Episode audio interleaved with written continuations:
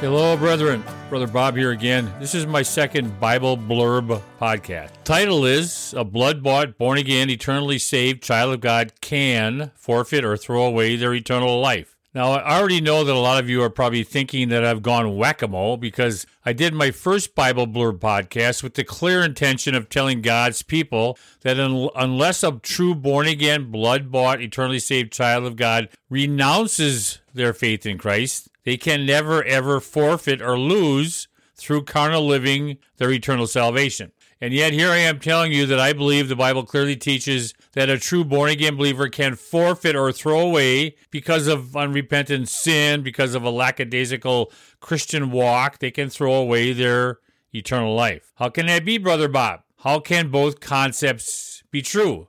Good question. My answer is that the scriptures show that there is a big difference between a believer freely and eternally being saved through faith in the free gift gospel of Christ and a believer forfeiting or throwing away God's special honorary earned or merited eternal life that he gives to his faithful children. So yes, there are two types of eternal life mentioned in the Bible. I'll expound that as I go through this podcast. One eternal life is absolutely totally 100% free.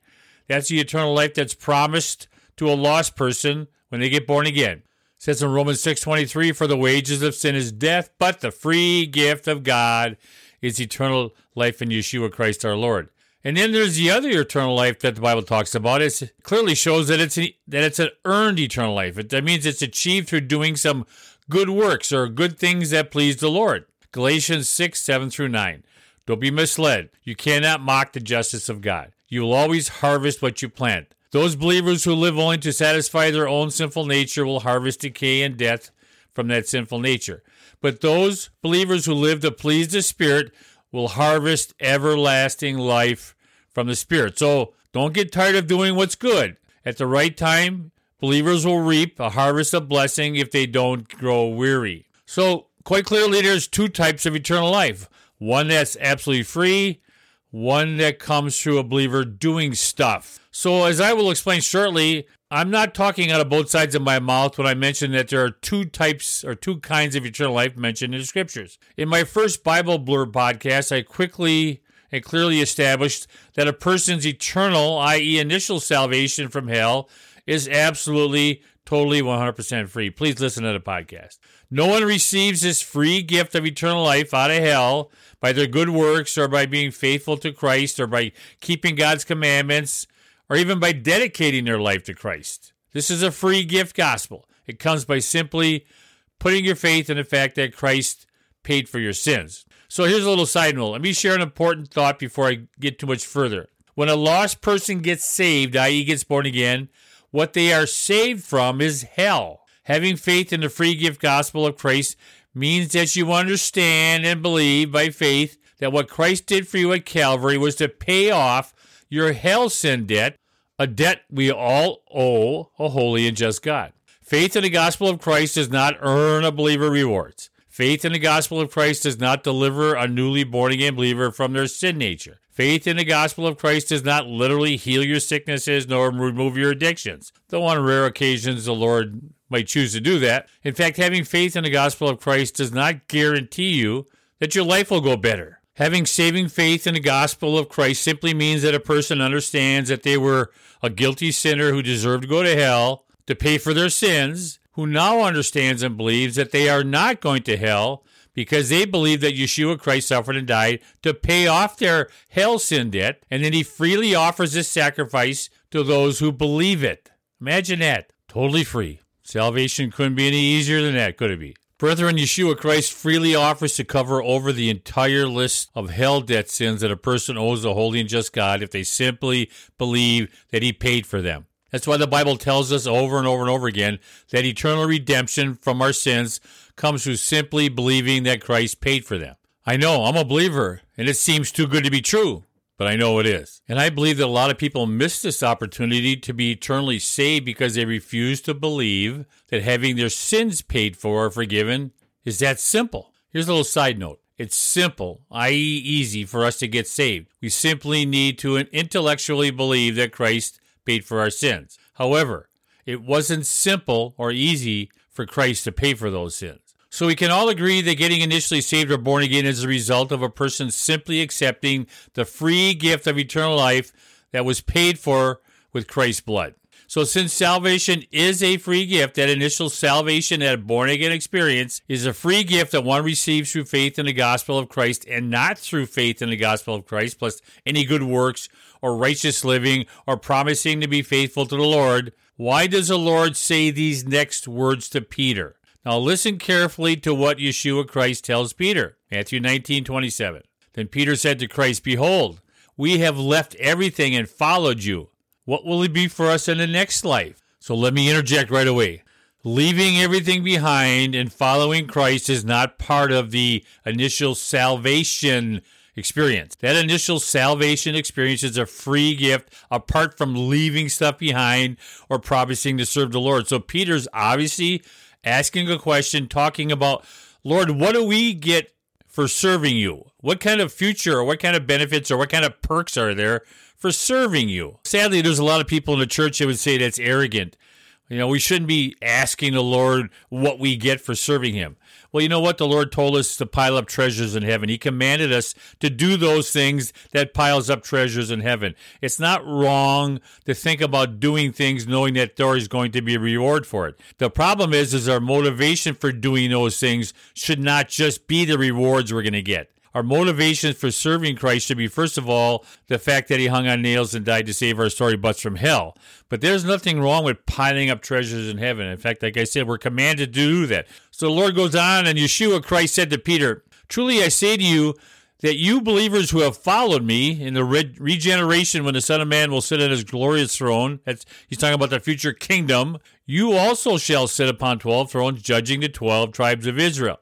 And everyone who has left houses, or brothers or sisters, or fathers, or mothers or children, or farms for my name's sake will receive many times as much and will inherit eternal life. Are you listening to what Christ is saying? Let me repeat what Christ said. And everyone, that means all believers, not everyone, unsaved people aren't going to get any rewards in heaven. He's saying all believers who have left houses or brothers or sisters or farm family or you know the the car behind the house on the lake gave up the the you know the luxurious job all that kind of things. To serve him will inherit eternal life. Brother bob yeshua christ is clearly telling all his followers i.e believers and not just peter that in order for a born again blood bought eternally saved child of god to inherit this special eternal life they must do stuff. Amen. That's exactly what he's doing.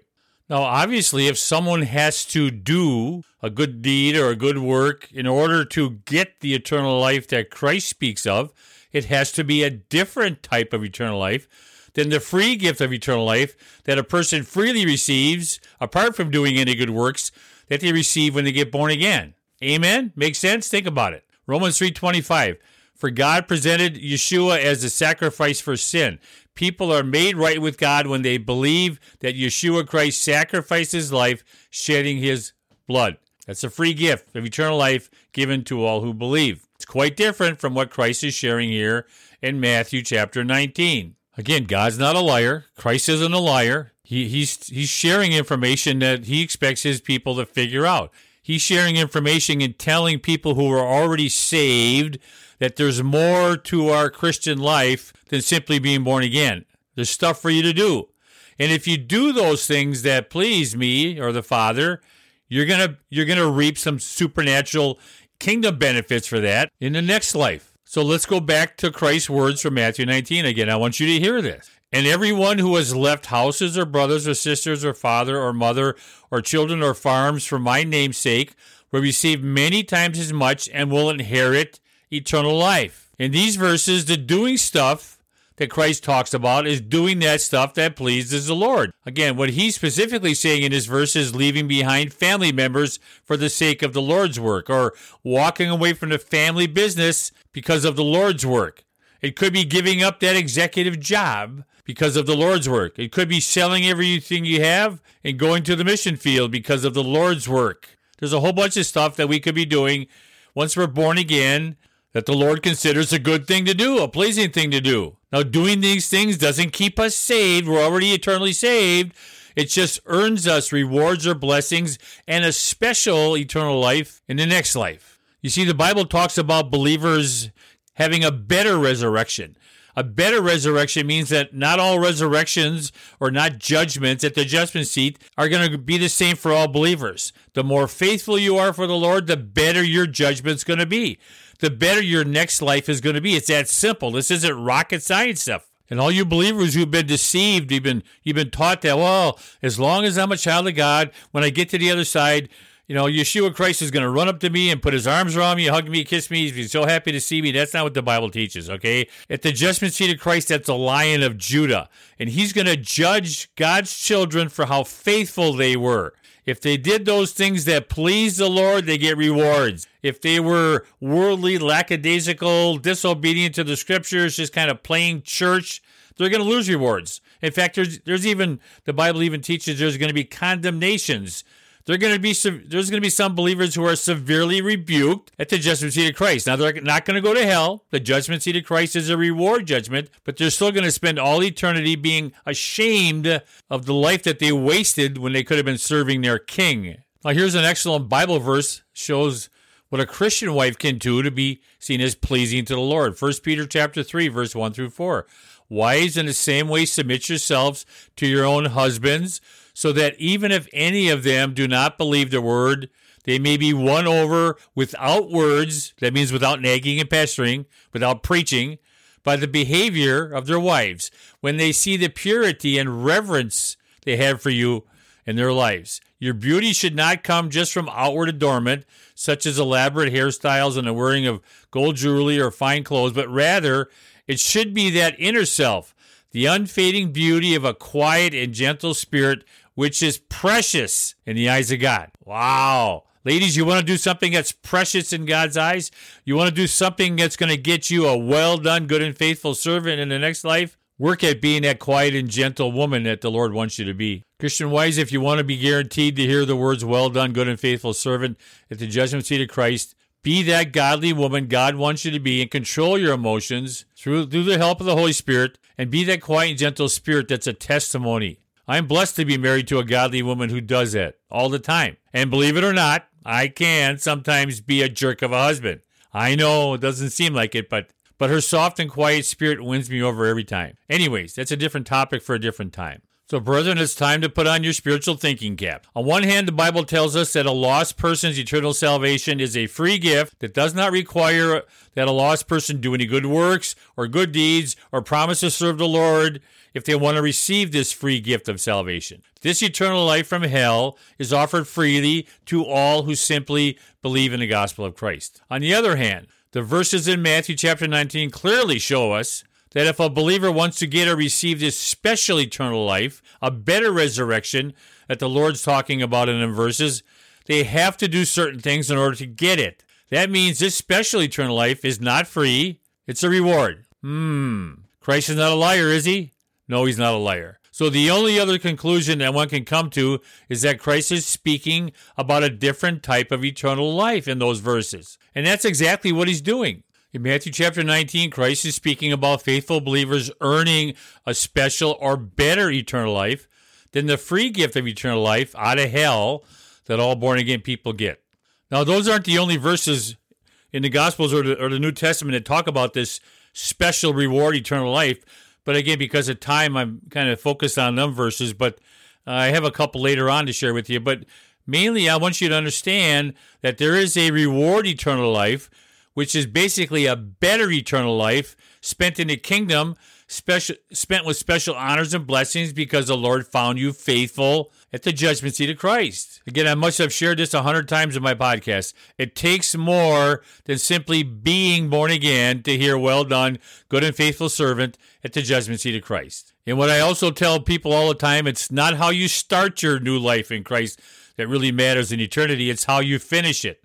The Bible tells believers that if they don't grow weary of doing good, they're going to reap some special benefits in the next life. The Lord's got a real problem with his AWOL children or his lukewarm children. In fact, he says in the Bible, he says, You know, I wish you were hot or cold as a believer, but because you're a lukewarm child, you make me sick to my stomach. Those are the words of the Lord. These next verses are from the, the Bible Hall of Fame chapter, which is Hebrews chapter 11.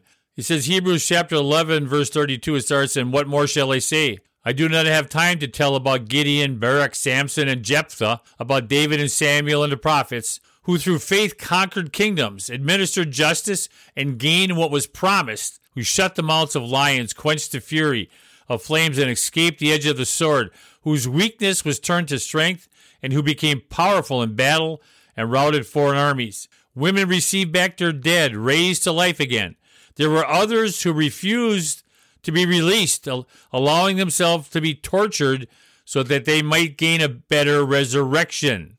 Are you telling me, Brother Bob, that all, not all resurrections are the same for believers? That's absolutely what I'm telling you. There's going to be some believers who hear, well done, good and faithful servant, and there's going to be some believers who hear, well, you did okay. There's going to be some believers who are going to hear, you wicked, lazy slave. It's not always going to be the same for everybody. So when this verse tells us that some believers refused to be released, but rather chose to stay in jail and suffer severely so that they might gain a better resurrection, it is clearly implying that what these believers did, which forced them to suffer tremendously instead of being released, was to refuse to deny their faith. Luke chapter 12, verse 8 through 10. I tell you the truth. Everyone who acknowledges me publicly here on earth, the Son of Man will also acknowledge them in the presence of God's angels. But anyone who denies me here on earth will be denied before God's angels. Now, again, these verses are written about believers. There are no unsaved people who are going to stand in the presence of God before angels and try to get into heaven because they acknowledge the Lord.